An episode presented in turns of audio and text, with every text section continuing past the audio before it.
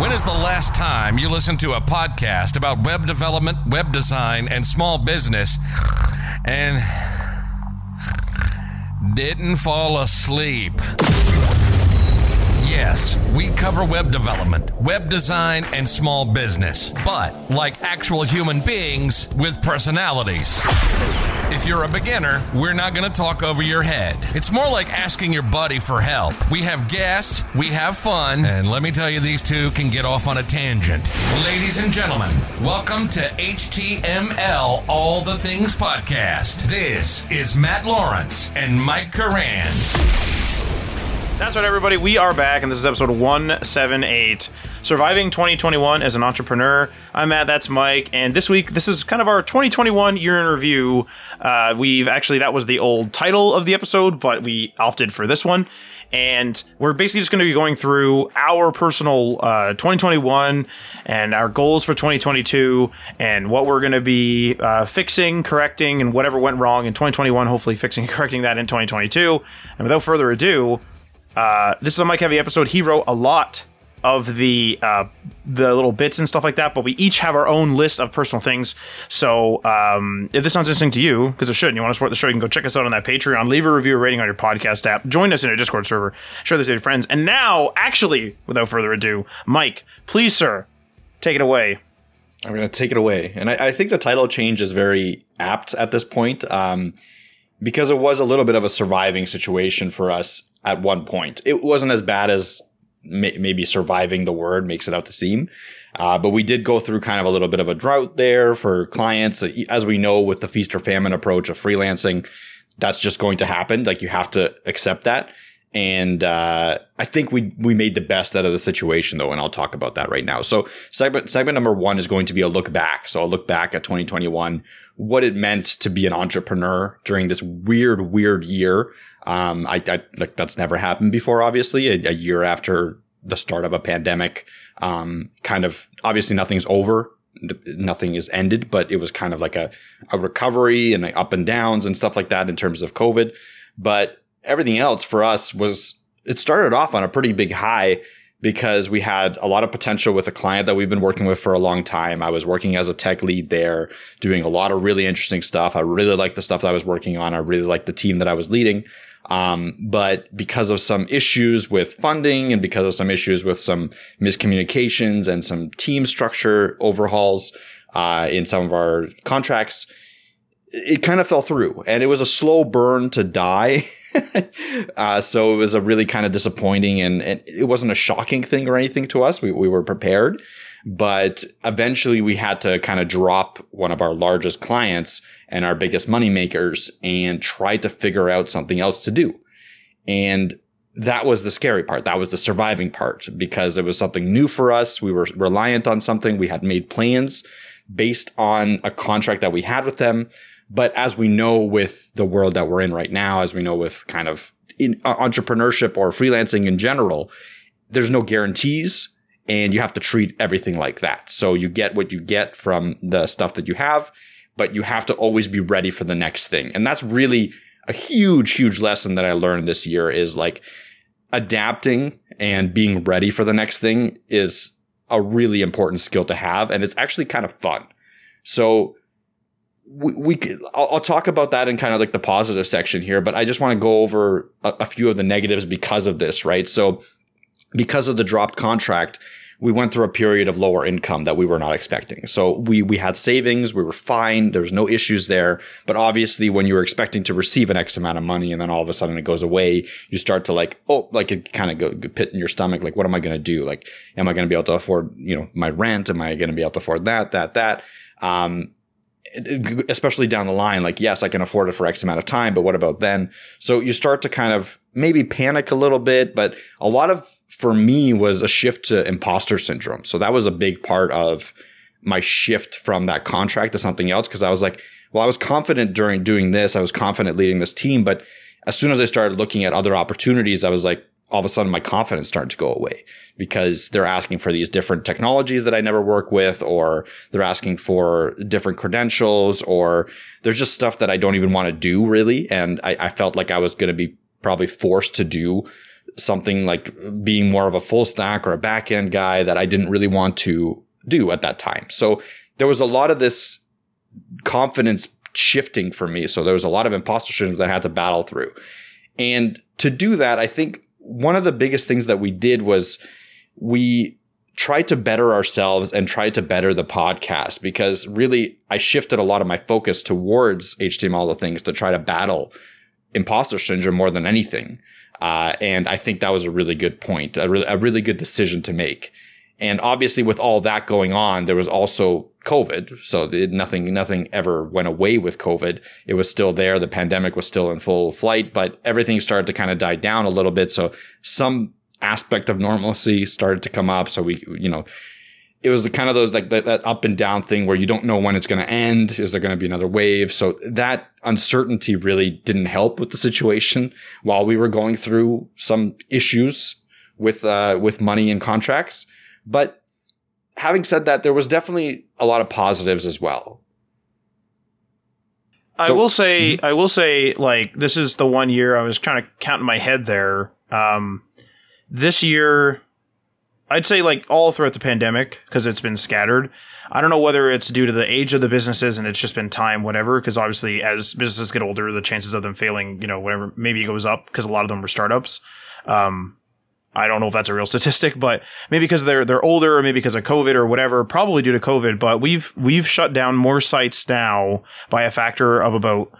I mean, this is not a real like this is an estimate, but I would say three to four hundred percent. We've shut down sites, modified them heavily, uh, you know, closed things down, changed how things work, stuff like that. It's been a real hectic year, like not well, not only for us but for our clients as well uh, like just as just as recently as like a couple weeks ago, another site shut down. I've taken sites from full functional sites down to just landing pages, um, stuff like that.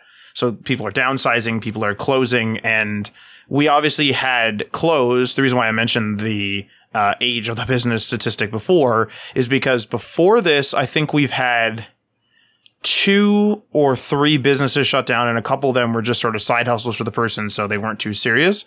Now I would say we've shut down or heavily modified what I would attribute personally to COVID. Probably three or four things, uh, which is pretty sad. Like there's a lot of stuff changing and a lot of stuff kind of going down the tubes. And we're lucky enough to be able to stay in business and have obviously survived 2021 and 2020 and all the rest of the stuff as the pandemic had begun. However, um, you can it, it it's bizarre because you can see the effects, but you also can't see the effects.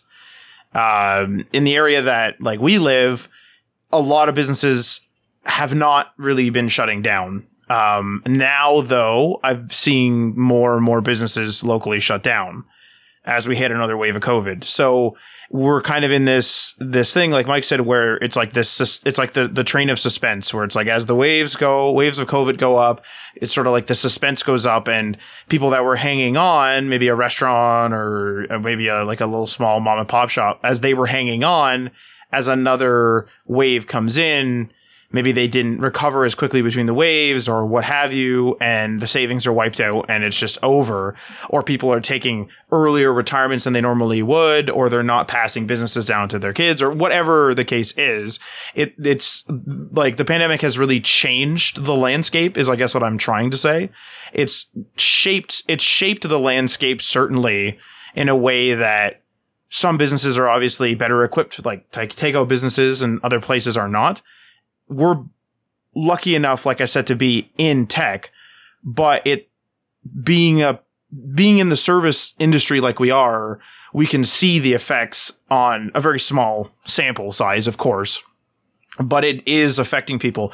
People are, you know, late with bills more than they normally are. People are uh, making, you know, a bunch of promises where, like, you know, you just sort of roll your eyes and be like, "Oh, okay, like yeah, like like sure, bud, like yeah, this thing, this th- I'm sure this idea will take off, type of thing. It's like led to more pessimism, at least on my in my behalf. It's really shaped what I would say our thinking and our overall um expectation. It's it's it's a weird year. I've heard that like a or the weird set of years almost at this point. You know, it, it's a it's um there's always problems and there's always ups and downs in the market and there's obviously going to be times where it's like man that was the heyday and now it sucks and this and that. But this is you know the heyday for some not the heyday for others uh, and it's just a really weird time to be in business and that uh, that's really my piece is it's just it's just a really weird time to be in the service business and I'm and you know doubly as hard if not well more than doubly as hard for people that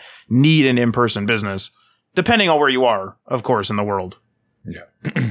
I mean yeah exactly. And I think we get lost in the tech sometimes and we get lost in the fact that the tech industry had a crazy growth this year and we think that hey like you know development is where it's at and stuff like that but it's bound to go up and down everywhere uh, at some point. So yes, the service industry kind of hurt and other all the other things hurt, but think about the freelancers and the the people that are working with mom and pop shops making them websites like agencies they're probably hurting too like i heard we know that at the start of the pandemic a, a bunch of agencies had to let go a lot of staff because they their businesses that they were working with were a lot of physical retail businesses. They couldn't pay them anymore to do marketing, to do website creation and all that because they had to fund their own employees. So there was a trickle down even to tech. And just because maybe your industry wasn't affected and just because you had a great year, it's good to kind of understand that it's not across board.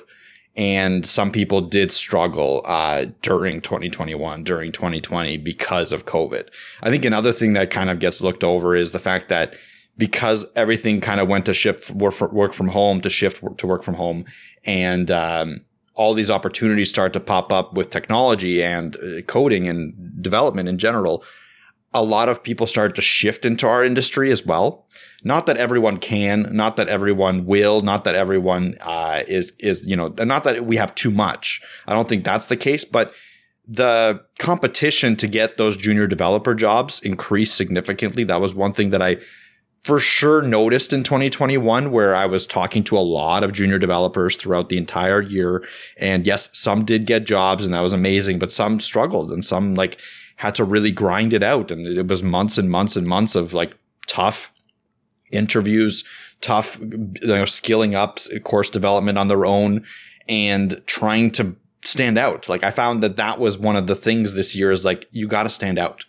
You can't just be a developer out of school getting, trying to get a job and hope that, you know, without a portfolio, you can just walk into, you know, a, a company and get the job that's become difficult. Not impossible, but that's become very difficult. Now, now everyone's looking for junior developer with experience. And uh, the experience can be like you know your own freelance projects or freelance or your own personal projects.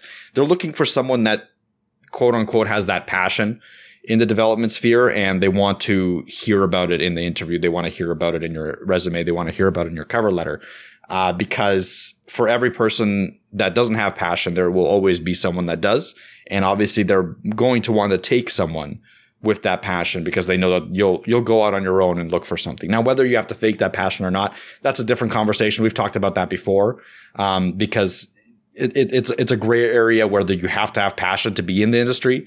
But regardless, that's, that's a trend that I've noticed in 2021 that it's really important to, stand out a little bit as a junior developer. So with that, let's move on to some positives, right? Because although we had this tough time in 2021, I'm sure people that are listening now are like, what are you talking about? You had the biggest growth of your entire like ever for the podcast or ever for HTML things or for yourselves because that's what we've been talking about for these last couple months. And it's true. We have 100%. But what I wanted to like put this base on is that the growth started because of uncertainty we got into this phase where Matt and I had conversations steadily about like what to do next. Do we go out and get jobs? Like we had that conversation, right, Matt? Like we we legitimately talked about, hey, should we just go out and just stop this HTML things thing and stop digital dynasty design? Let's get jobs. Or we're like, well, we have some savings. Why don't we try to do this and that and this? And something that we landed on was since Matt's side was actually starting to provide some income, like a good amount of income and some steady a steady clientele, we shifted a little bit where before Matt was handling a lot of our social media stuff and I, and, and, um, and also working with clients, right? So he was, he had to balance a lot. We shifted it away from Matt a little bit to myself because now my main job or my main uh, contract was gone. So I, yes, I had a couple of small things that I was still doing, a couple of billable things here and there, but for the most part, I was free. And we are like, well, let's use that time to pump it into the podcast, pump it into HTML things, pump it into ourselves and build some stuff. And that really is what started this whole thing. Like that's really what started this growth of the podcast was that decision to shift and to take that risk and to, you know, rely on our savings a little bit, which for sure has paid off. And it, to say that 2021 was a failure is so wrong. Like 2021 was a very, very good year for us, uh, in terms of fi- even financially and, and in terms of growth as people and developers and as a company. It was a great year and it started off with that shift, with that shift in mentality and, uh, just consistency and all that to build out an audience, to build out the podcast quality, uh, to build out great, you know, great episodes to build out great relationships with people so that we can have them on the podcast and really provide uh, a, a, lot of insight from different perspectives in the community, right? So we had like the Prathams on, we had uh, Yuri on, like there's just so many different perspectives all the way from junior to very senior people like Theo and stuff like that. I look back on those episodes, and although we haven't done an interview episode in a while, which is on purpose, and we'll talk about that in a second, but it's it was really fun. Like I, I, honestly, I was almost doing it for myself to be able to talk to these amazing people, uh, because they're just coming from such different backgrounds. And I figured, hey, if I'm interested in it, I'm sure other people will be too. So we shifted a little bit to kind of like an interview show. And I think that although maybe not everyone loves the interview style podcast because maybe some people were here to just hear Matt and I rant at each other or yell at each other. Um, I think changing it up every once in a while and trying different things is a really key metric for us. Like we were just talking about that before this podcast where we're like, what do we do with our Instagram or what do we do with this? Well, I think we're, we're, we're at the state where we want to just try different things and see what we like to do and see what the audience likes and try to always find that intersection. So we're we're getting better at it. We're not good at it, I would say yet, but it's for sure a skill that we're developing. Uh, and, and has been developing in 2021. So we're going to continue to do that kind of stuff. Uh, so once you, if you come back to the podcast and you haven't listened and all of a sudden we're doing, you know, more produced shows or like, uh, ser- a series of episodes about the same thing all of a sudden, it's because we're doing these things that we're trying to, we're trying different things and we're always going to be innovating and we're always going to be pushing ourselves. We're, the show isn't pigeonholed into anything, in my opinion, right at this point. And Matt, you can kind of chime in if, if you think that in, in a little bit. But I, I don't want to pin, pigeonhole the show into anything right now. I want the show to be open ended. I want people to come back, you know, drift in and out, the ones that are interested. I want to attract different audiences as much as I can. And I want to find the right, the people that are interested in the content that we're creating now and the people that aren't, it's okay to like, you know, shift to a different show. There's a million different podcasts out there. Personally, I don't mind people coming in and out. And I, that might be a controversial take for a podcast creator to say, but for us, I think it's more interesting this way than producing the same kind of content week to week to week to week. So that's something that we learned this uh, this year is trying different things, trying different things for the show, and then really hitting our community. And something that we didn't do before, just because we didn't really have the time, was building that Twitter audience.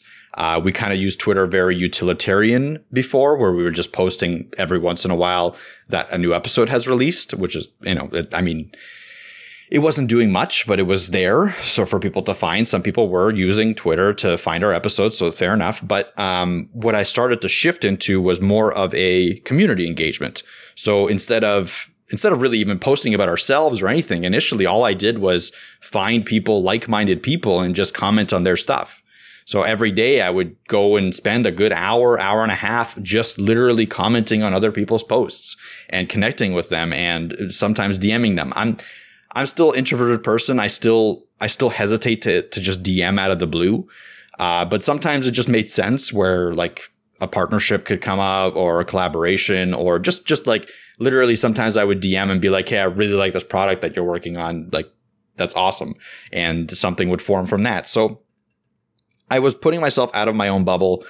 I was really enjoying the shop talk part of it. So that just, just uh, my own selfishness. Uh, before, yes, I had a, I, I was a, a dev lead. I had a team of developers, but I had no, I didn't have enough people that I could just like talk about development stuff or freelancing stuff or content creation stuff with. And all of a sudden Twitter opened that up for us. So that, that natural kind of relationships, those that the relationships that I, that I built were very natural. And, um, it wasn't bot induced. Like I wasn't posting like a bot in any way, shape or form. I was posting it myself. I was making mistakes. I was spelling like spelling mistakes or even just like posting mistakes. Like I was posting garbage sometimes. Um, and I, I own that. That's fine. But overall, I think that that's what kind of brought people to it is like the re, the realism of the account and my name and the face that I added to it and stuff like that. It wasn't just HTML the things. It was Mike at HTML the things. So people were kind of finding someone there and connecting with them. And then them is, is, the me in this case. So that was, that was an interesting revelation for us. Like we didn't think that that would work. Honestly, like I didn't think that would work. I was suggested to do it a couple times. So I tried, but it definitely did. And that was one of our biggest growth factors this year, right? Like having the audience of over 17,000 followers, um, for sure brings people into the podcast because people can see the posts that I post now. People can uh, comment on, on, on my posts and be able to drive that engagement up up. So for sure that helped, right? Different a different take on show notes also obviously contributed to it. There was a lot of little factors that I'm not, I'm not going to name everything that helped with the growth of the podcast, but I think really overall the concentration so before we were very divided, very split. Like again, I was working as a tech lead. Matt was working with all of our other clients. It was very difficult for either of us to be focused and to try different things and to actually like consistently provide some sort of product there. Yes, we were the only consistency that we had and the only consistency that we really had time for was the podcast. And we did that every week. So that's, it's been going on for three years now, over three years. We did it every week. But for everything else, it was just on top of that. So if Matt had a span of a couple of weeks where he could post, he would post.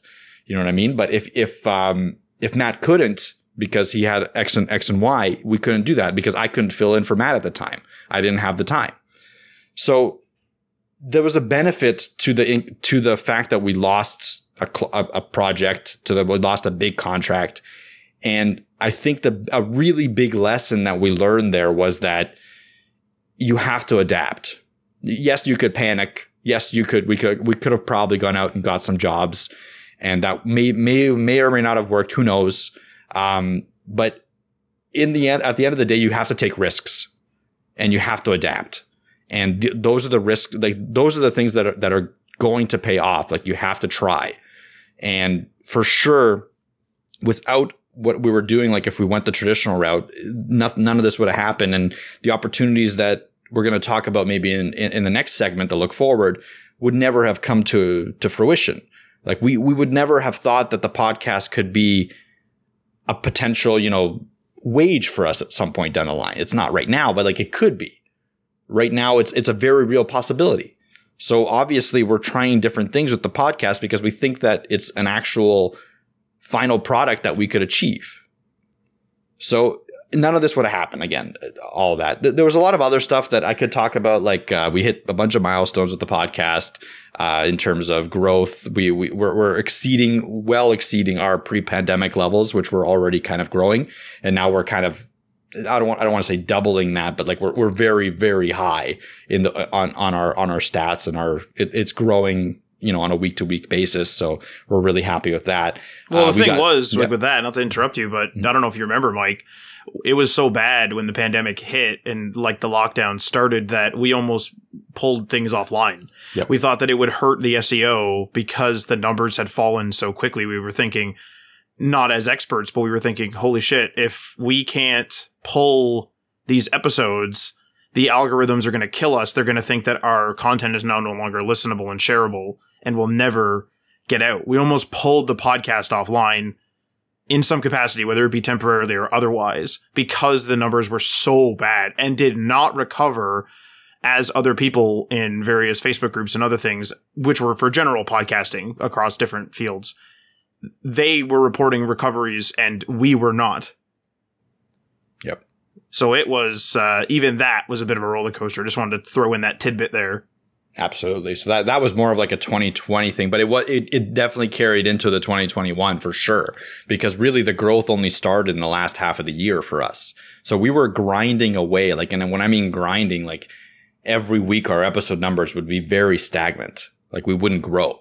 We would hit those episode numbers of whatever they were in, in listens, but we would never grow. Like it was like it was like it wasn't putting it out into the ether because we had a good audience and we loved our audience and we loved our Discord group and stuff like that. So that really, really helped us get through the hump.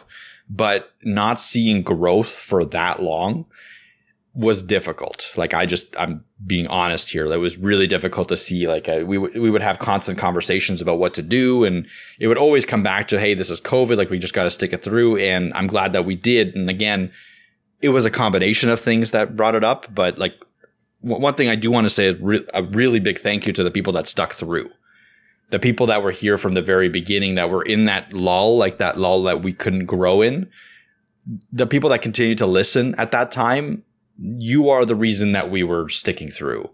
And without that, we would have definitely pulled the plug. Like we would have not continued the podcast and we would have not been here talking about this episode. So thank you very much for sticking through with us. Um, and thank you obviously to all the new listeners because that helps us grow and that helps us, that helps us refocus ourselves into, into different, into different goals now. So thank you everyone for listening. Uh, and thank you everyone for sharing. Thank you everyone for doing all the things that you've done for us. Uh, just reaching out and just providing some comments. Like really during that time, I had a few people reach out and be like, I really like what you're putting out there. And again, that would boost me for a few weeks. And I'd be like, yes, like one person really liked what we were doing. And that, I would be enough to get me through that like three week stretch. And then I'd kind of go, da- go down again a little bit. But regardless, we got through it. I'm really glad that we did. It's one of those consistency things that like doing it every week has started to pay off. So Matt's 100% right that like we had many options on the table that we, we might have we might have shut down the podcast for a while and we didn't. So th- that was a good that was a good decision in my opinion. But the other positives and the things that happened in 2021 was us going into a little bit of Web three. Um, and Web3 is controversial and all that, but I don't really care about that stuff. Like I, I'm talking development wise. So I learned what the blockchain was. I learned what cryptocurrencies were. I learned about their positives and negatives, how they influence, how, how the technology works with the web development side of things more than anything. Like I, not the smart contract side, the web development side. And that really opened up some opportunities for us and landed us some new contracts that were able to pay and, and fill those amounts that we were missing so that was a very, very positive thing about 2021 was a, a Web3 shift and we're continuing to find new things in that space and continuing to explore it. We're not giving up. I, I this is, this is the difficult part. Like I'll have an episode on Web3 and I have like kind of a, not a controversial take, but I have a, a very pragmatic take on it.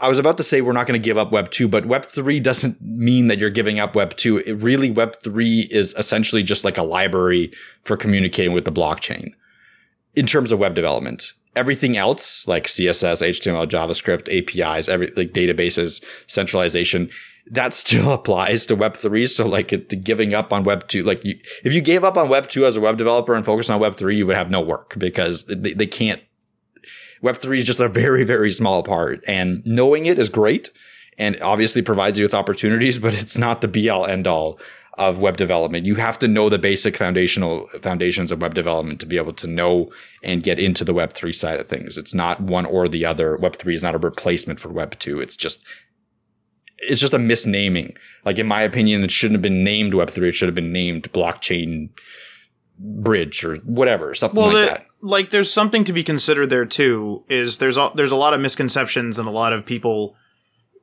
Web three, Web three, cryptocurrencies, NFTs. You're probably rolling your eyes, and so am I. You hear about it way too much. You hear you hear about it way too much from mainstream, uh, from you know TikTokers, from everyone because it's the hot new thing, and it does sound, Mike's 100% correct. It does sound like Web 3 is going to take over Web 2. But the thing is, is that Web 2, in my opinion, is really all about the, the cloud computing side of things. When people say centralization, what they're generally referring to, and I'd like to be clear here that I'm generalizing at a very high level, But in general, Web 2 to me is more or less about with the web apps having things that are computed in the cloud such that your local computer doesn't do that. I don't believe you're going to see a Facebook, like meaning facebook.com, the social media network.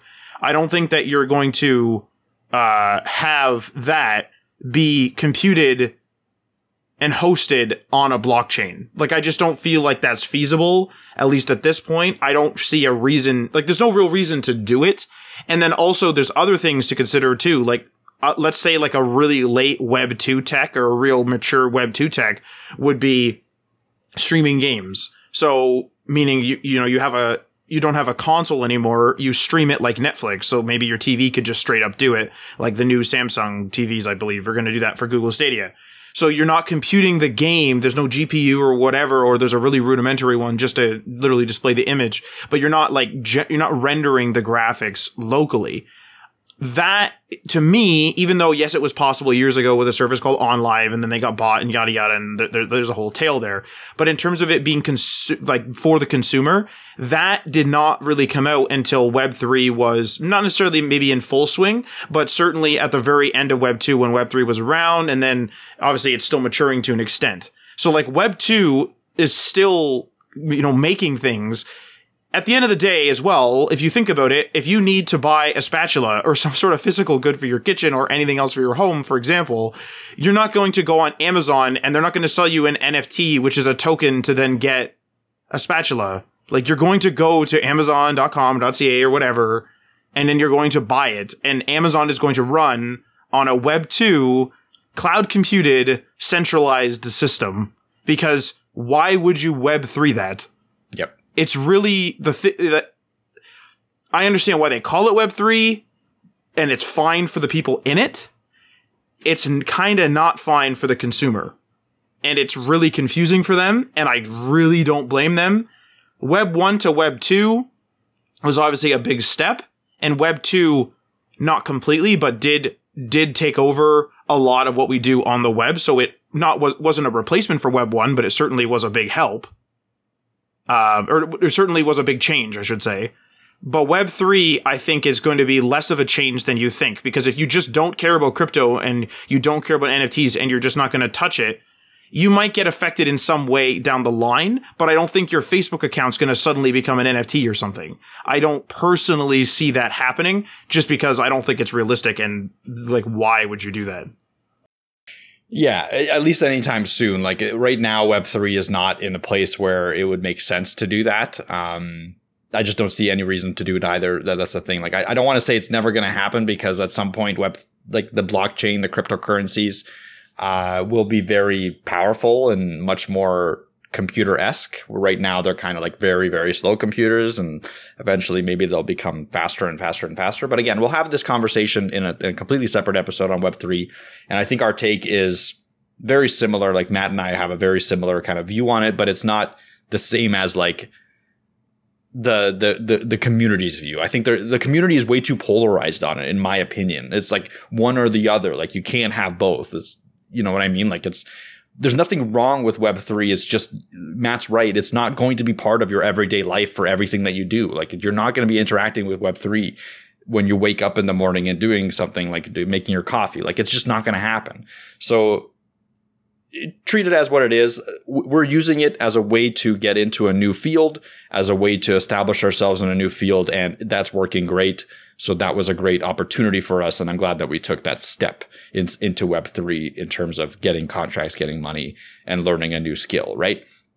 Everything else, uh, really, the other really positive stuff was creating the first course, like this, uh, Svelte for beginners on Udemy. That was really fun. Like I, we, I set a goal for myself. Like we, Matt and I sat down, we kind of planned it out together and we, we set the goal and we did it. Like we we created a course. I think it was in a month a month's time. Like it took a little bit more to plan the, the, the early stages, but then after that, every day I would work on it, and I'm really happy with the end product. I think we made something that was different than what was on the market, a little bit more practical in the sense that I, I was giving assignments on every single lesson. I was hoping for people to actually like code along and do the assignments and change change some things a little bit, like because my ethos is that when you're doing a tutorial, just doing what the, instructor is doing isn't going to help you as much as taking what the instructor is doing and then modifying it a little bit is what's going to solidify. So that's the ethos that I made for the course and the assignments, where you take the instructor's view and the instructor, what the instructor did, but also change something, add something, do something, do something different than what you see on the screen. And I think that really kind of resonated because I saw the assignment completion rate was actually pretty high for a course. And in fact, the completion rate for the course itself is higher than the standard, um, completion rate for Udemy courses. So I'm, I'm happy with what turned out. Obviously made a ton of mistakes, uh, learned a lot of things and the next course will be better, 100%. So stay tuned for that. We're to, I'm to start creating that very soon. But that was a really fun experience. With that, I learned about video editing, and that's something that I want to continue to do both for YouTube and course creation. So that's definitely going to be part of this segment two. Look forward, like what, what we're going to be doing next. Um, and then the last thing here is really Svelte. Like I, I dove into the Svelte community. I, I found kind of my Svelte Svelte family. It's a great JavaScript framework. I love using it. Not saying that it's the be all end all and nothing else would come out. Like I'm not shilling for it. I'm just saying it's a really fun tool to use at this point. And uh, it's really good for the front end. Like if you're creating a website or you're creating a web app and you know React, you know Vue, or maybe you don't know any of those things, you want to get into JavaScript frameworks. It's one of those things that I highly recommend you check out. It's really fast to pick up and it's really powerful to learn but yeah, uh, I think that's it for a look back. I think Matt and I have kind of given our views on what we've done, what what we what we've achieved, uh, what we think kind of went wrong. But I, overall, Matt, I, I, don't know if you agree with this. 2021, in terms of our business, HTML, the things, good year. I call it a whirlwind. I, I don't know if I'm gonna like to me a good year is I just kind of pop in and be like, is everything going good in here? Yeah, all right, and then I just kind of walk away. Um, I mean, good year in that we survived, we you know made some money, we had like a lot of good milestones. You know, I'm not complaining or like judging or whatever that. Uh, but uh, uh, definitely a lot of sleepless nights, especially during the famine part and uh, you know the whole COVID lockdowns and blah blah blah. So all that stuff. So I would say uh, a good year a good pandemic year is probably okay. the best way to say that. A good pandemic year. That's a, that's a, that's a good way to put it. Actually, I like that. So a, a good pandemic year. We had that. We survived it. Now let's take a look forward. Right. Let's take a look to 2022, the year that we're in right now, the year that we're recording this in. And let's talk about what we want to kind of accomplish. So I'm going to start here with my own personal goal, something that I want to do for myself. So the number one goal for this year, and this is it was a goal for last year too. I just I haven't mastered it yet, and I'm trying. I'm try, like if you have any tips on it, send them your way. But focus and time management. I've said this many times. The last three episodes, I think that we've talked. I'm working too much. Like I'm working anywhere between 10 to 12 hours a day on different things. Like it's not all one thing. It's not all one contract. It's HTML, the things, contract work, uh, and just developing skills and stuff like that. I'm doing too much web development. Let's just say it that way. I think because I'm getting distracted, because maybe I'm, you know, shifting focus too often, because I'm not properly managing my time, I'm wasting time. And I'm not being, I'm not able to focus as much. I've had less deep work hours this year than last, than the, year before, for sure. That's 100%. So that's something that I for sure need to work on. I need to work on deep work, focus, time management. Those are my number one things because I think everything else kind of aligns under them. Like I have these problems where if I don't have a good focused work session throughout the day, I have a really hard time ripping myself away from the computer to go and work out or do other things like read or, you know, entertainment wise, do anything because I'm always guilt. I feel guilty because I didn't have that session of work even though I did a bunch of stuff and I, you know, I talked to this person, I did a little bit of code here and there. I, I wasn't able to achieve what I thought I could achieve. And I, it's, it's a, it's many different aspects where I have to kind of lower my, maybe my lower, lower my expectations for myself, but I also have to kind of work harder. I have to be able to focus better and I have to be able to follow my tasks. Like I have to be able to, you know, pr- prioritize and complete the things that I need to complete in a shorter amount of time because again, 10 to 12 hours, I think pers- personally, and this might be ridiculous, but I think I can get that done in like four to six hours if I actually focus because I, I find my mind wandering. I find myself context switching too much. So very important for me this year. I'm, that's my number one goal. If I fix that, I think everything else kind of aligns. Next thing for me is mind, the mind. I read a lot in 2021. I read a lot of like entrepreneurship books. I read a lot of, uh, just I don't want to say self help books. I read a lot of like productivity books, stuff like that. Books that aren't just uh, fiction, that aren't just for fun. I'm going to continue to do that. So that's another goal. Like I'm going to continue to read more books that help me and I'm going to do it more mindfully as well. So one thing that I've noticed is like I'll read a book and I'll like the, the, the goals of it, but I won't do anything with that information. So I won't even like write any notes about it. It, some of it sticks. There's no doubt about that. Some of I I use some of it still, like some some information that I learned, I use still. But I feel like I can get more out of it if I were to mindfully write down some notes. It doesn't have to be in depth about, but just something about the books that I'm reading. So I'm to track the books that I'm reading better. I'm going to journal a little bit about the books. I'm not going to dedicate myself to journaling just yet because I think that's a whole other thing that might be a 2023 goal. But for now, I'm going to provide a little bit of concrete written word to the stuff that I'm reading so that it sticks a little bit better in my mind. So again, just continuing that trend. The other thing that I need to do is obviously focus on health and nutrition. That's not, you know, that's not a crazy thing. Everyone has that goal and everyone should have that goal, in my opinion. Like just exercise and nutrition, nothing crazy. I'm not, you know, saying I'm going to lose 100 pounds or anything like that. Like I just need to reshift my focus a little bit to it. I need to uh, continue to do what I'm doing, but add more to it. So every day I've been doing some exercise, some sort of exercise, whether it be 10 minutes, whether it be 20 minutes. And I need to kind of up that a little bit, up the intensity of it, because now I've gotten to the habit down. But now I think if I add on to the habit, it will exponentially increase like the, the, the, the results. So I'm going to build on that habit of exercise to get something better done. I'm also going to eat a little bit healthier. And again, this isn't like a crazy, I'm going to go on a keto diet thing. I'm just going to be a little bit more mindful of my, the food that I'm eating, if that makes sense. I, I, I don't like, for me personally, I don't like the concrete systems of, I have to eat this many calories to survive and that's all I'm going to do. Like, I don't do that, but I do try to be mindful at least. And I'm going to continue that and maybe read a little bit about nutrition and kind of shift my goals and focus on nutrition. And the last thing here is code wise, right? I want to learn a little bit more other than JavaScript. So I've, I, I'm fairly confident with JavaScript now. I'm not perfect. No one is. I don't think anyone can learn JavaScript top to bottom because there's so much, but I'm confident enough that I think I can branch out to different languages. And one of those languages is going to be Rust for me. So Rust is a kind of a multi-purpose language right now. One of them is WebAssembly. So you're able to create really, really efficient web applications that if you need some sort of like crazy video rendering or crazy video processing, a lot of that can be done in Rust at a very low level and very efficient and uh, performant. And the other thing is like the Web3 conversation that I was having, Rust is also used for smart contract development on a blockchain called Solana.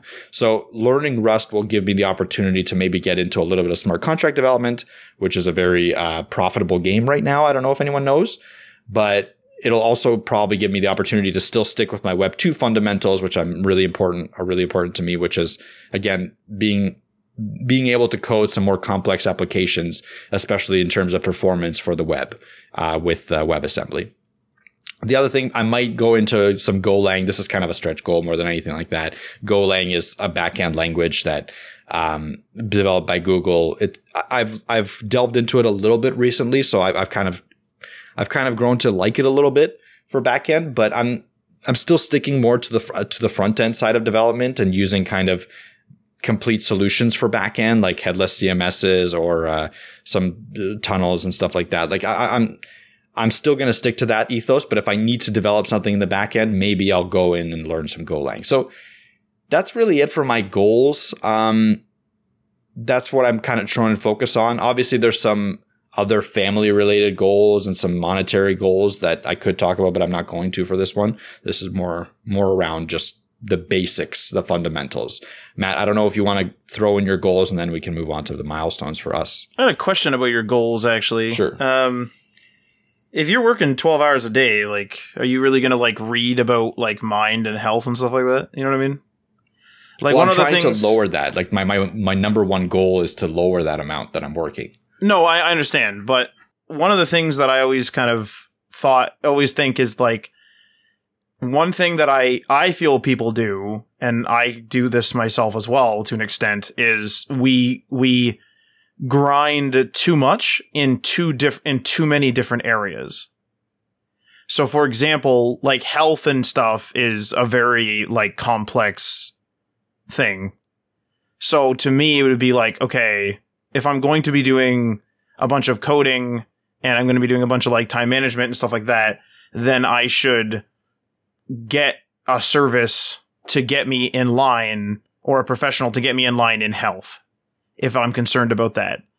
The same way that we don't, we didn't spend, you know, years or months or days reading about tax law.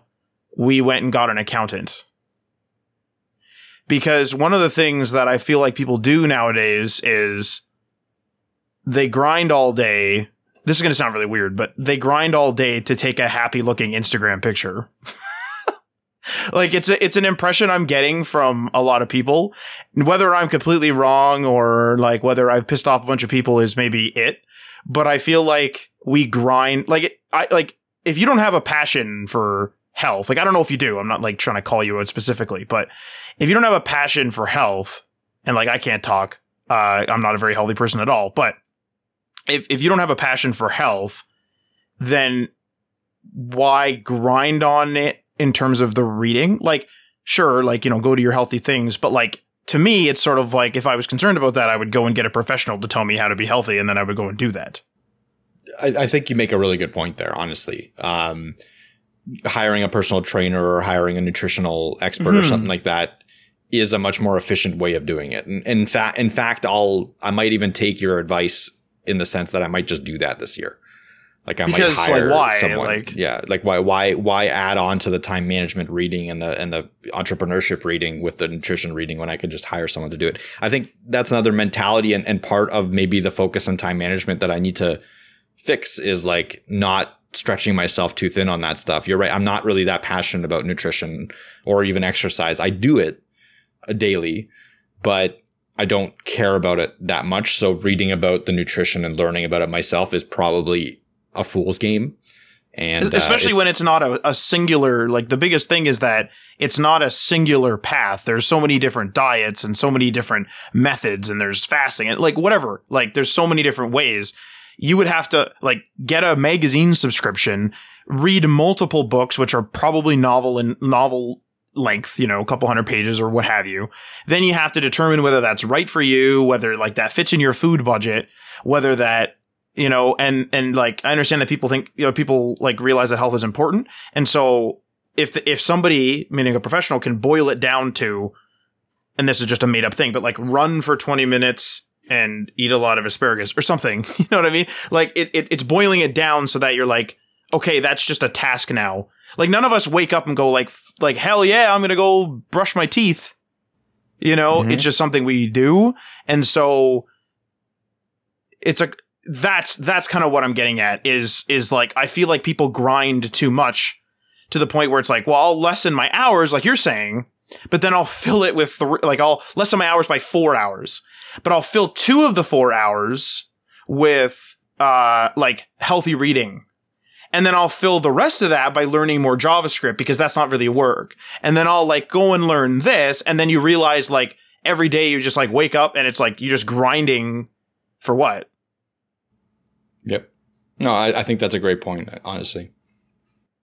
You know, like I, that's just that that's just the impression I get from just from people. Like some people love grinding and they love a whole bunch of stuff and they always want to like run around and do stuff and that's great. I'm not saying you shouldn't do that, but like to me, it's sort of like especially when you when you're when you mentioned the fact that sometimes you feel bad when you're not getting like a longer uh, work session and stuff like that. It's like I do know a bunch of friends that will consistently say like, "Oh, I feel bad on weekends, so I'm not going to game, or I'm not going to go out and do this, or I'm not going to go shop, or I'm not going to go do this." Like the stuff that they want to do, Instead, they'll quote unquote go and do something productive, but they'll never stick to it because they don't care about it.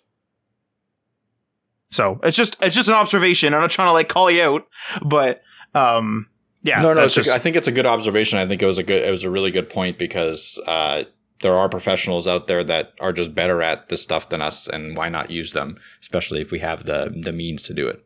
Yeah, exactly. Like if you have the means, it's sort of like it's sort of like that that whole thing where you know somebody somebody will be doing a home improvement project or something, and like one of my arguments whenever I have like a family member trying to do like a home improvement project or something along those lines or fixing a car, they'll they'll spend say 16 hours on it, so you know like two weeks of their spare time on fixing something, and I'll be like, well, what, what like how much would this have been if you called a plumber? And it'd be like, well, it's 600 bucks. I'm like, well, like then why didn't you just work like a little bit of overtime at what you know what to, at, at, at what you know what you're doing in and then just it wouldn't have been 16 hours worth of overtime and then like paid a guy to come and do it Mhm. That's just Agreed. that's just my that's just my my piece on that uh that that's a little bit of time management too so that kind of fits your goal so yeah So with yours, do you have any personal goals, or do you want to only get into um, the business goals? i do have personal goals um but they're more professional i guess Sure. Um, my personal goal is honestly that I'm not 100% sure. Uh, we're in this weird part where it's like, am I doing content? Am I learning to code more? This and that. So that's the really the question is, am I, you know, should I be dedicating a bunch of skills toward like coding skills, like code this up, or should I be dedicating a bunch of skills toward like, you know, Svelte or like, I don't know, whatever. Should I be dedicating skills toward that, or should I be doing something, something more management of, hey, we have a bunch of ideas for content websites. Should I be learning how to manage a website more effectively? Because that's obviously another type of skill set. So I have to manage like a little bit of staff and manage an, manage a project and like learn a bit of marketing, and that's a whole other skill set. Um, you know, it's easy. It, it's easy just it's easy to just post something on WordPress or Webflow, but it's not easy to like make sure it's managed and timed properly and stuff like that. And that's a skill that I also don't have very much of. So it's like a question of that. Um, and then it's also a question realistically of should I be laser focusing on something? So should I be laser focusing on one of these things or should I be spreading myself out? Cause like I'm, I'm, you know, saying almost criticizing your goals, if you will, saying you're spreading yourself too thin, but then I'm also doing the same thing professionally where I'm saying, well, should I be learning how to code this and go here and do that, but then also maintain this the client projects and then run over here and make sure that's okay. And then go over here and make sure this is okay. And then I'm, you know, then I'm getting like half a day a week of each of these different skills. And then I'm not remembering things and I'm getting frustrated. And so it's like, do I laser focus on one thing, like managing a site? Do I laser focus on just Svelte, or, you know, what do I, do I laser focus or do I, do I scatter? I don't want to seem lazy, but I also don't want to over overburden myself, that type of thing, and whatever. So that's a question. Uh, another thing is, is I should probably take a vacation of some sort this year. I think the last vacation I've taken was like 2016, like proper proper vacation. Like I've taken days off here and there or whatever, and like kind of like taking it easy over the holidays, whatever. That's fine, like I always do. But like it, like burnout is setting in a little bit and I kind of just like roll my eyes at everything now. Like when something comes in, it's like, oh, and then I go and do it. It's not like I don't go and do it, but like I'm noticing myself just becoming a very like pessimistic worker where I'm just like, of course they need email help, you know, but like, but yeah, of course they do. like I should expect it, but instead I'm just like, oh, like here we go. And so I think that's a little bit of burnout setting, like filling in. Now I realize you can't go travel, this and that, or whatever. And I don't know. So that I, I have like very loose personal goals. Um, but they're more personal professional goals, I suppose. I don't really do personal goals, which Yeah, is which is weird. don't. I've never heard you. I've never heard you have a goal. It's interesting. I've never been like, yeah, I'm gonna go and like Yeah. drink water or something. Yeah. like Yeah, like drink water at like a proper rate. I'm just sort of like like I'll do it for like two days and then be like, ah, you know. Mm-hmm. Because I'm not like passionate about drinking water or like whatever. I'm just kind of making something up. But uh, yeah, I've just never really had. Maybe I should. I don't know. I don't know what's going on. I'm a weird person. I'm highly eccentric. I don't have personal goals. I just sort of like I don't know, complain about stuff and then I just sort of do it. I just kind of sit there and complain and then I go and go and handle it. So that's that's that's That's the best. This is the most unique goals section I've ever heard in my life. Like it's it's a it's a goal section where you're questioning the need to have goals and if you ever have goals or if it's a negative or a positive. So I wonder honestly, at HTML everything on Twitter. Let us know if you have the same kind of thought. I, I guarantee you, Matt, that probably 50% of the people listening to this right now are in the same boat as you where they're like, I don't even want to do goals. Like, fuck goals. And I remember maybe, maybe I was it's the right way to do it. I don't know. Like I'm, I'm more of like a traditional task oriented person Sure. where I need to have those things. Otherwise, like my brain collapses, but I could see it going either way. Like maybe just chaos is the way to go. I don't know. Like let us know on HTML everything on Twitter. it's one of those things where like I even like I'll, I'll be asked con- constantly. Like I drive a really old vehicle to be fair, and like I'll be asked constantly. Like, don't you want to like uh portray like a businessman? Like, don't you want to like you know the the stereotypical question of sort of like don't you want to portray that like you can afford a car? And I'm like. That's all right. Like I just, I just don't. I just do not like. I it, it, it is, and I'm serious when I say this. Like I do not care. Like it's just like nah. Like like I'm not gonna show up to a meeting like unshowered or something, you know. but Um, you're gonna do it in your in your car though, for sure. oh, I absolutely have shown up, yeah. And my cu- my my my my bumpers held held together by a couple of like twist ties, and oh yeah, like it's or plastic ties. But yeah, like it, it's just I don't know, like it's just something where like I just do not care at all, at all. It's amazing. An amazing take on life. You should write a book. Honestly. the art of doing nothing but also panicking or something. I c- can I piggyback on your vacation goal? Like I really need a vacation. I was I did go to Russia to visit family for 2 weeks. Um, but it was anything but a vacation because first of all I was working throughout my time there and second of all the panic and the disaster of traveling in COVID times across multiple layovers and across that kind of distance with that kind of time change as well was very difficult. Like one, probably the most difficult part of the year for me was this trip.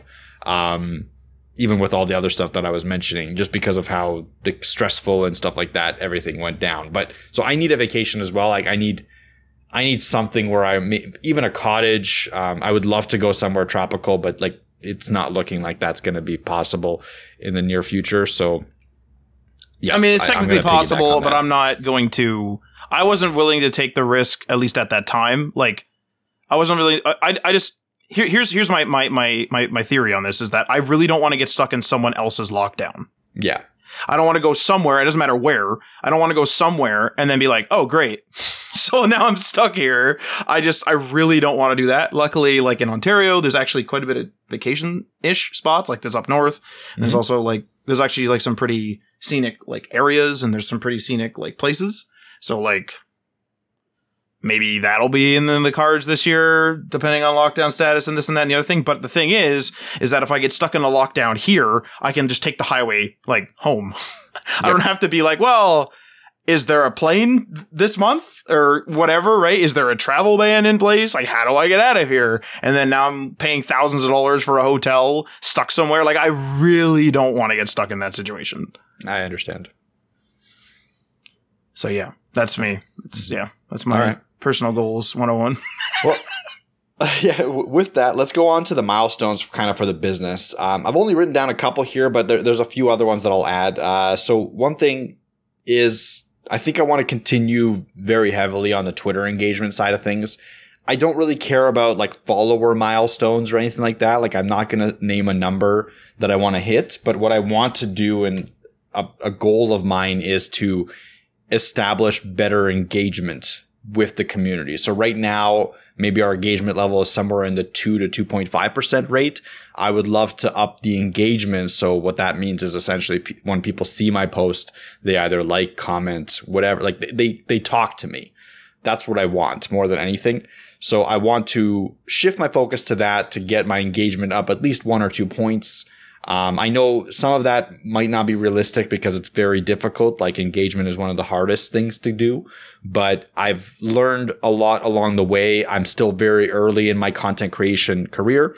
So I think if I focus, laser focus on getting people to interact with me, that's going to benefit everything else. And the followers will come, the, you know, the likes and stuff will come, all that, all that will come. But I think the focus for me right now is going to be on engagement on the Twitter side of things.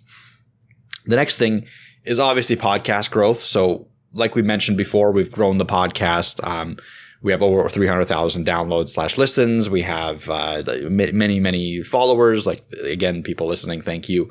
Uh, we have we, we, we reached some milestones along the way where we can now kind of present those milestones to potential sponsors. We can present those milestones to potential collaborators and get somewhere. So I want to continue that growth to the point where I, I don't have a number. Like I, again, I'm hesitating to, to give a, an exact number because we're just entering the growth stage, in my opinion, of the podcast. So and I've never been in this stage, and I don't think Matt Matt hasn't either. So if we set a number now and we hit it, that might be a bad thing for us because it's all of a sudden like, do we get, get complacent? What I'd rather do is again, I'd want I want to focus on building building the podcast where we can establish better relationships with the industry that's really what I want to focus on because that's been the most fun that I've had. Even even having the the sponsorship conversations has been great because again, I get the inside look at how a company works with the sponsorships, how a company works internally. I get some inside information. That's been fun for me. So I want to build on that part of it. And I think again, if I focus on that and I focus on the growth and the Twitter and everything like that, the rest will come. The numbers will come. So I'm going a little bit of a different approach to milestones because it's not number milestones. It's just what I want to accomplish, what I want to achieve in the podcast milestones. I, again, better relationships leading to more helpful sponsorships, maybe even better relationship with the community leading to more Patreon kind of subscription, stuff like that. We still haven't gone down the route of where we want income to come from to the podcast. So it, we might even shift, like this is a total possibility, shift from sponsorships to Patreon, right? Like we, to just pure Patreon so that the community kind of guides where we, where we go with the podcast rather than corporate sponsorship. But it might not go that way. Like the, like I said, the sponsorships have been really fun to work out and work with.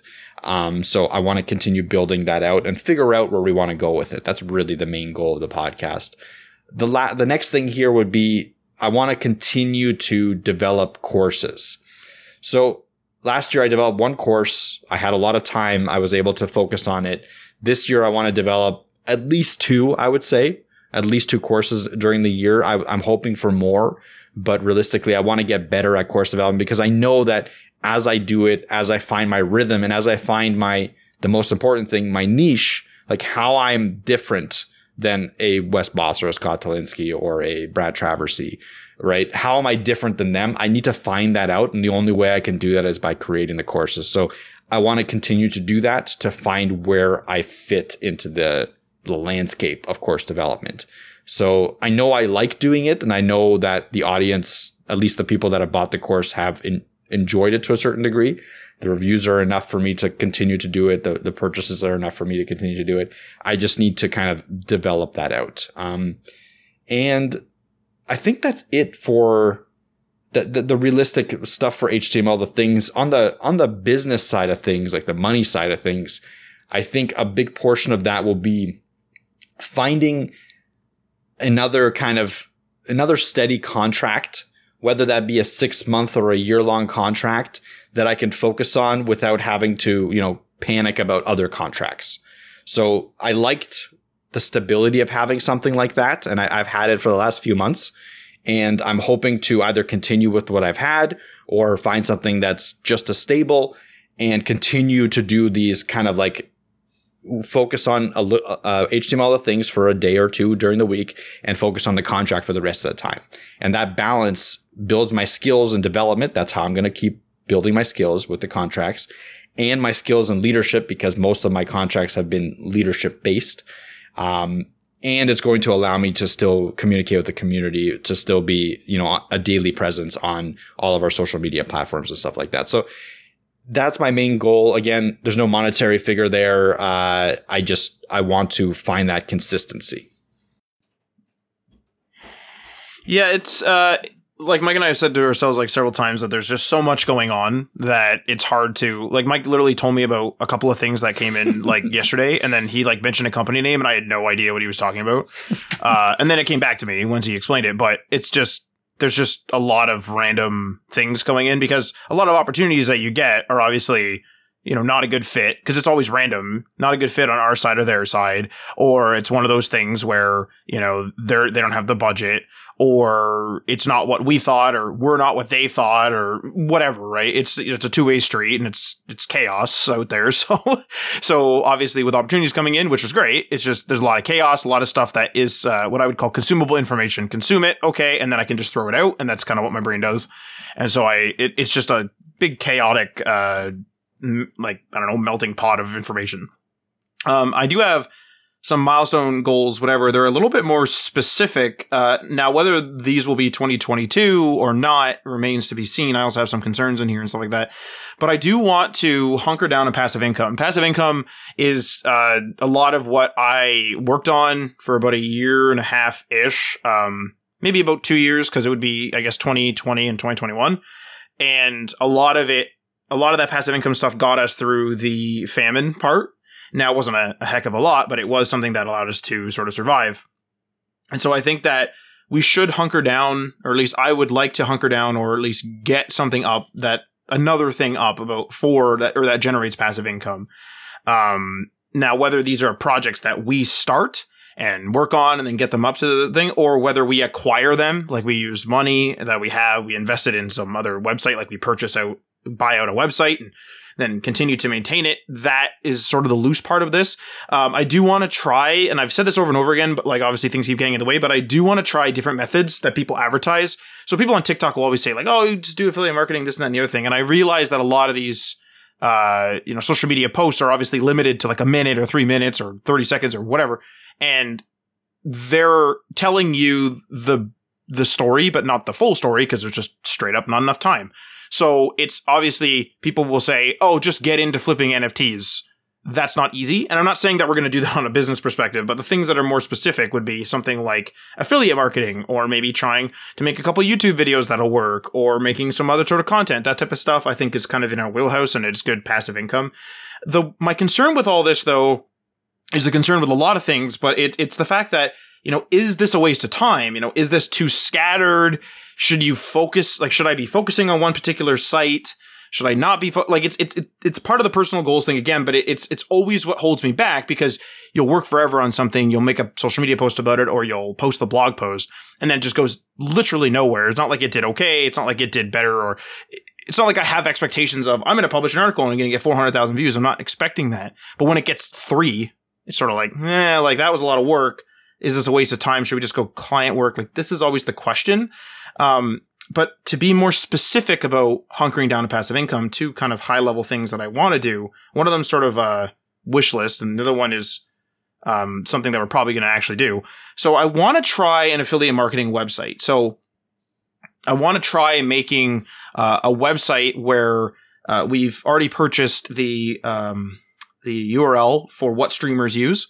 And so I do do the odd little bit of streaming with a couple of friends once a week. And it's interesting to me. And I watch the odd streamer here and there, mostly clips. I prefer the clips just myself. And so I kind of want to, uh, uh, all right, when we were starting streaming, I, we hit a lot of roadblocks. Like, I don't know whether it's a, like a millennial thing where like maybe millennials are all about uploading video and like we're stereotypically too old to be streaming. But we were joking that we should have been streaming us trying to figure out how to get the stream working because we just could not get gameplay to work for the longest time. Hardware wasn't working. This wasn't working. Things weren't recording. Even like, even just recording the stuff was a disaster. And I realized that it's not easy. Like a lot of outlets have said like, Hey, this is a, you know, a total disaster. Sometimes things just don't record this and that and the other thing. Audio doesn't work, whatever. Um, but I think that maybe we can make the experience a little bit better. So I don't want to make an affiliate marketing site just for the fact of affiliate marketing necessarily. I actually want to have it be useful. And one of the things that I kind of thought would be cool to do is to have a section which would be almost like a web app where a person would answer a set of questions like, what's your budget? What are you streaming? You know, is this a, a talk show? Is this a whatever? What is it? And then we can suggest equipment based upon that, whether it be based upon user reviews or our reviews or whatever. Like I would have to kind of take a look at how to get a lot of that knowledge because obviously I'm just doing, um, I'm just doing like marketing. Um, or I'm just doing, I'm just doing marketing. I'm just doing gaming. Like I'm just doing gaming streams. So it's like, I don't have like a, ridiculous amount of knowledge about all the different types of streaming. But then like that would be, I think, a cool little app, whether we get insights from someone else or whatever is, you know, remains to be seen. I'd also like to be writing articles and guides on setting up, you know, streaming software and ideal internet speeds and all those basic questions. So get a real basic question, um, spread, if you will, of guides where someone can just start and be like, I literally don't even know what a stream key is. What is it? How do I get going? Because we were amazed when we just got a stream key, put it into OBS, did a couple of the little things for video quality, but then press stream and it worked. That was such a foreign concept to us because it's like, well, do I log in somewhere? Like, what do I, what do I do? It's just not easy for someone that's a complete beginner and having been, been there, experienced that and been confused in a group of people too. So it's not, wasn't just me being a fool. Um, so it's something to something that I kind of want to do or that I do want to do. This is always the big question is like is this a waste of time? Like you know, is this going to take years for it to take off or is it not? Affiliate marketing hasn't been around for, you know, that long in terms of how big it is now in terms of its current form, so it's like like is it going to take years? Is it just going to take a couple of weeks? Is it going to take a couple of months? Is it all about seo is it not about seo do i need to find it's a big question and then it's also all about expectation. Are we going to generate a living wage from this? Probably not. But are we going to generate enough to invest in another project? Maybe. So it's, this is always the question. Um, and then this is actually more of a personal goal, but it's something that I want to do in the business is we always revisit this. I really want to have some sort of mobile app at some point. Now, whether I stream the creation of it, build it in public, or even do this at all is always the question. But, you know, we've been dancing around building a mobile app of some sort just to sort of get that experience and get something out there for years now. Um, so it's just like, should we even make it? You know, should we make a mobile app? It's something that's always been bouncing around my head. Um, whether it's something like a game collection manager or something close to no BS news was, or, you know, what, something, like, I don't know. Maybe something that doesn't require an infrastructure. It runs locally on the device just to go, sort of get our feet wet and we can choose, I don't know, Kotlin or we can choose something specific. Uh, rather than maybe we will use Cordova, maybe we won't, like just to sort of get the full experience. Cause I have made a mobile app once, uh, and that site has sadly shut down. So it's like, I don't know what I want to do with it. That's the big question um, that's yeah. It's just it's it's just. It, I'm hesitating because I don't even fully know. I just really want to try to make a mobile app and whether it happens or not or whatever. Now, I've mentioned these sort of throughout, but I'll kind of attack them now. So general concerns about my personal goals and my professional goals and all this is, you know, how long will it take these projects to generate income? Is this more so an investment that will pay dividends but is this literally an investment that will pay dividends in terms of like we have to wait we have to wait for a collection of years until like retirement to get the dividends? Like we don't want that. So we have to kind of consider it being like okay is this an investment where in a year it'll start paying out in 6 months in 3 days? What is it? And what's our projections? Those are always those are always big concerns. Uh, will these projects succeed at all? That's always the big question is like you can't just you can't be really making a horrible what streamers use website and then expect it to do okay and then be like, okay, now I'll invest the time in it. You can make, you can cut corners where appropriate, where you're not going to maybe make that web app idea for at first and stuff like that, where you can make a good website that is, you know, within your budget in terms of time budget and monetary budget. But it's always a question of like, will this, will this even succeed? That type of stuff. Um, there's also another question of like, do you need to continually update these things? Like, do I need to be constantly in the streamer space um, short of the obviously the initial writing period, do I need to be always in this and constantly writing streamer articles? Like, I don't know, to be honest. Um, are these websites even feasible now? These affiliate marketing websites even feasible now? Like, that's always the question. Like, I, how much SEO am I worried about? Am I worried about like, do I need to become a streamer to do this? Like a full time, like, like, what is the, what is the investment in time and to make this successful? Like, what is the, projection again, once again. And then also it's just about the content as well. Is content king? I always hear that, but then is algorithm playing more important? Like playing the actual algorithm more important? That's a question. And so I realize it's a bit ranty, but like this is sort of my thoughts for the year. Um, because these are high level, like projects that I can sum up in a couple of minutes here, but they're not something I can certainly build in a couple of minutes. So it's just a question. It's just a question of, all those things, you know, where we're going, what we want to do, do we want to take risks? Like it's how much risk do we want to take risk? Do we want to take up opportunities or can we surpass opportunities to take a certain amount of risk? Where, what's the, what's the level? Is some, if someone comes up and says, here's a hundred million dollars, you know, obviously then, you know, if everything changes, it's, it's a big, it's a big question. And so I don't know whether you want to weigh in on any of this, Mike, like what, like how you want to deal with this, because my role is kind of, I'm kind of in limbo. It's like I'm still doing a bunch of client work, obviously, because I worked on getting the passive income up. So a lot of the a lot of the passive income is from maintenance contracts, and we're working on that. A couple of those things have not worked out. A couple, meaning they've literally shut down their businesses. A couple people, maybe we need to like up their subscription fee or yada yada, whatever. There's some management to be done there, certainly, uh, as there always is. But it's like, do we start shutting that down, even though we took two years to work on it, and then I start going into content? Is how worthwhile is that? So it's it's ranty, but it is it is ranty. Like the source material is ranty. Yeah, I think honestly, and uh, you can chime in on this one because it's a little bit difficult. But one one of the things that I think we need to do is yes, start weaning off the contracts that we have that aren't generating or don't have the potential to generate the income that we need from them. Right. So if the contract that we have is is being more of a pain point than a positive in terms of both communication and income, we need to actively start removing those those contracts. Right. Now, or managing them in a different yeah, way. Yeah, managing them in a different way or or you know, just getting out of those situations, right? To free up your time and your and your um concern like you know what I mean like to fr- to free you up. And then and this this is the point that I think you might contest on, but I think we need to find that thing to, that for you to focus on. So rather than, and I know, I think you like being all over the place. I get that. I understand that kind of mentality, but I think we need to find the major thing to focus on. Not, not saying that you should only focus on one thing, but there should be one major thing that you're working on at a given time. And the other stuff is maybe minor upkeep of certain things, but it should be, you know, taking, you know, an hour, a couple hours a week. And the rest of the time should be focused on kind of the one major thing, whether that's the What Streamers Use website or whatever we figure out.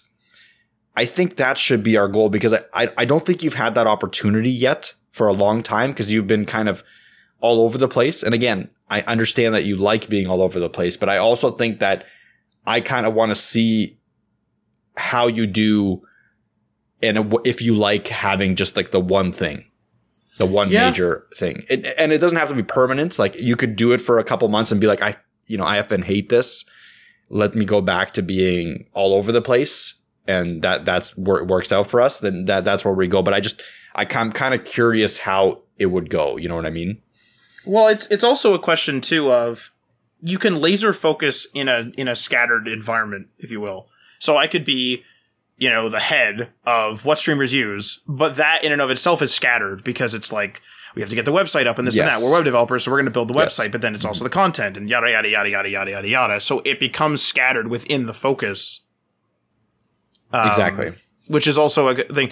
I, I mean, I don't disagree with you actually. Like, I, I, I'm down to try it certainly. Like, uh, because like the scattered the scattered nature it's it's really weird. So when something when something goes off the rails in real life or you know on in, in work i'm pretty good at being like okay you do this you do this you do this i'm gonna do this we'll call this person and then we're gonna we're gonna reconvene.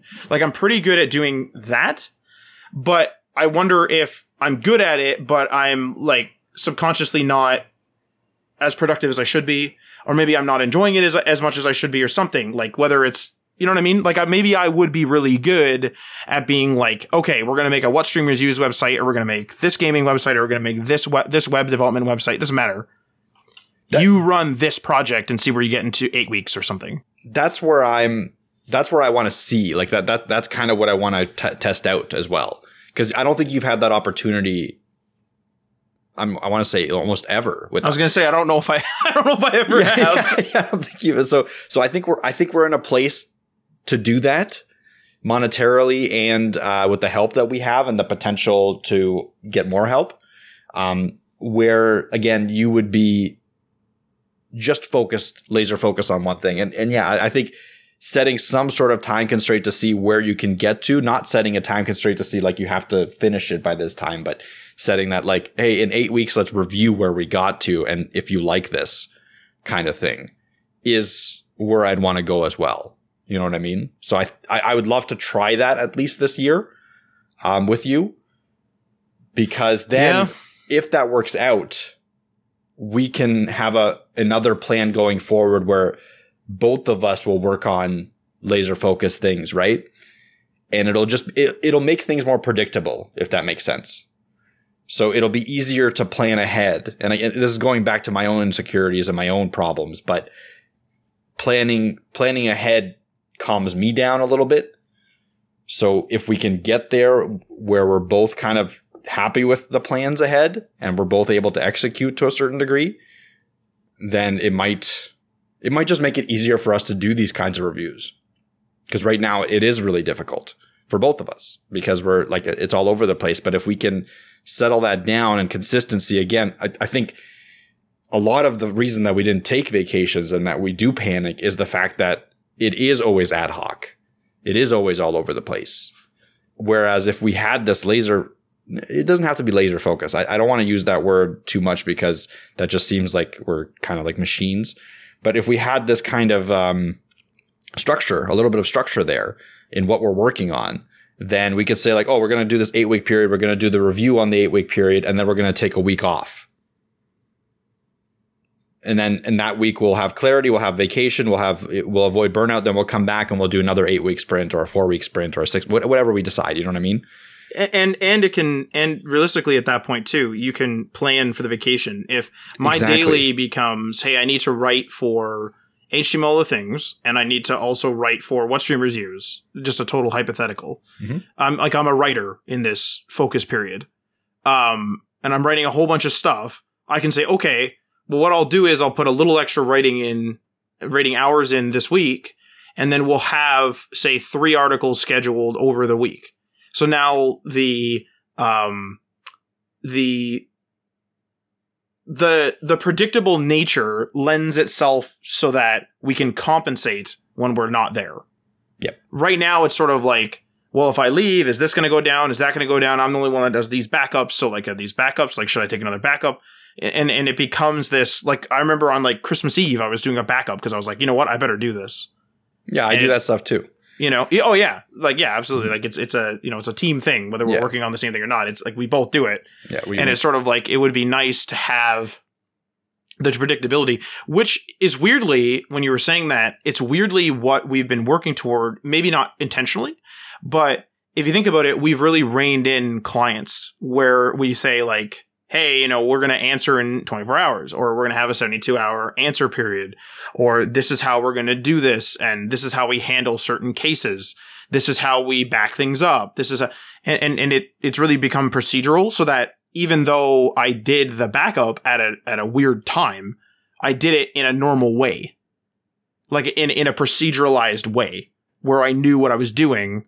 I wasn't just like, where do I put these files? Like, you know, it was a, you know, a clear cut. This is how we do it. This is how we file it. This is how we archive it, uh, way. And so, yeah, like I honestly, it would be really cool to see. This is like it, it- it's a crazy revelation, like just live on the show. But legitimately, short of a, a school project, there has been very and, and schools scattered all over the place because you got different classes. I don't think I've ever, and I'm serious, I don't know that I've ever been super laser focused for say a locked down eight weeks, six weeks, or something like that. Maybe once, once or twice at work here and there, right? Where they'll say, "Hey, you got to do this," and it just that like that's just how long it takes. But in terms of us making the project, certainly this has never happened. yeah, it's always been like a, at best a week. Yeah, honestly, mm-hmm. like at, at best, like really best. at best. Like usually it's like we're gonna start Monday. Uh, Monday everything went down, so we can't start today. it's you know every time. Um, yeah, no, it's a good it's a good observation. And then I, I think I think we can get there. I think we can get there early. Maybe even start start something in at the end of January for that. But I think we need to we need to plan it out. Like we need to sit down and try it and and be okay with failure on it as well. And be okay with adjustments and stuff like that because we're not going to nail it out of the park right off the bat. But I think I totally think it's doable, and I think it will provide much better consistency for us and, ju- and just a better work life balance. That's really, really, if, if we're talking about what we want, I think for both of us is good slash perfect work life balance where we can predict that hey we need to work these this these days or uh, not even these days we need to work this amount we can spread it out over however much we want whenever we want. And then we have this amount of time that we can just you know dick around and do whatever the heck we want with our, our own stuff. So if we can get to the point where we're we can have like eight week sprints and then a vacation and then an eight week sprint and then a vacation i think that would be awesome. And obviously in that eight week sprint we're not working 24 hours. We're working our regular whether it be five day or even four day weeks like ideally four day to be honest Well, the thing the thing too is like one of the things that I've always wanted to get out of is I'm I'm down for, you know, if I have to work a real long shift or if I have to do if I have a project that's coming up and like there's been weeks where it's like a couple 16 hours and an 18 hour day or something. Like I'm down to do that. One thing I absolutely despise is having the looming email where it's like that if something goes horrendously wrong, they're going to call me. And I constantly like think about that. So it's it I realize that's a luxury to not have that, but it's it, it it's one of those things where I'm so much more productive if I can just sit down and work on something in an unfocused way clearly. Uh, where I'm just like chipping away at it without the looming sort of maintenance thing. And we do work with a contractor that helps a lot with that, to be clear, for more coverage. But it would be really cool to see if that's completely gone because you and I will, like Mike, you and I will talk on the weekend when we're quote unquote not supposed to be working about HTML all the things. Both of us are cool with that though. yep But if it comes down to me calling you and saying like, "Hey, X project's having trouble with their DNS," it's I'm like it's it's an eye roller for me, and it's certainly an eye roller for you. I would assume because it's like, oh, it's like like I'm about to go do this. Like, of course, there's DNS problems or something, right? Whereas if we built something out, certainly there would be the eye rolling moments. It's not going to be perfect, but it wouldn't if if if what streamers use went down. It's like it's on me because it is us.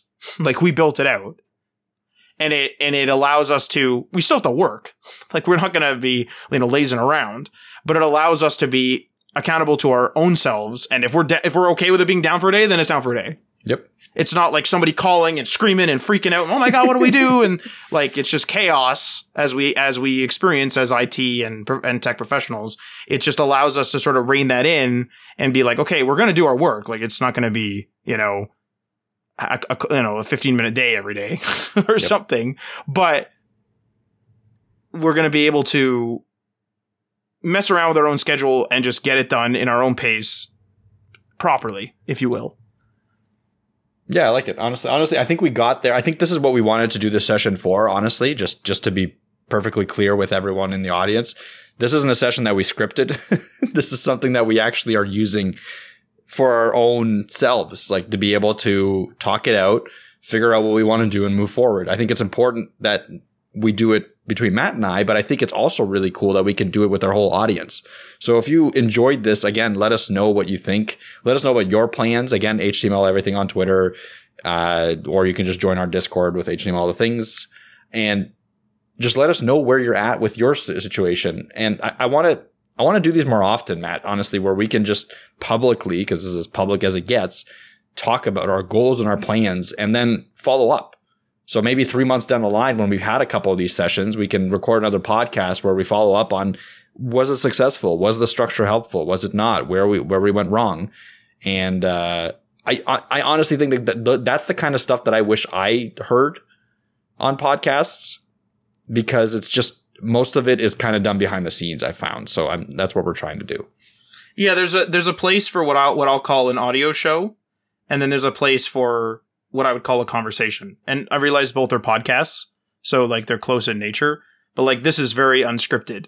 Uh, the very first thing I thought of when you said that too was I was gonna as a as a troll put that um that reality TV sound that or something at one of our like tense moments or something like Mike yeah I don't think you should learn about health and like the head snap over and look at me and "Wah." Yep.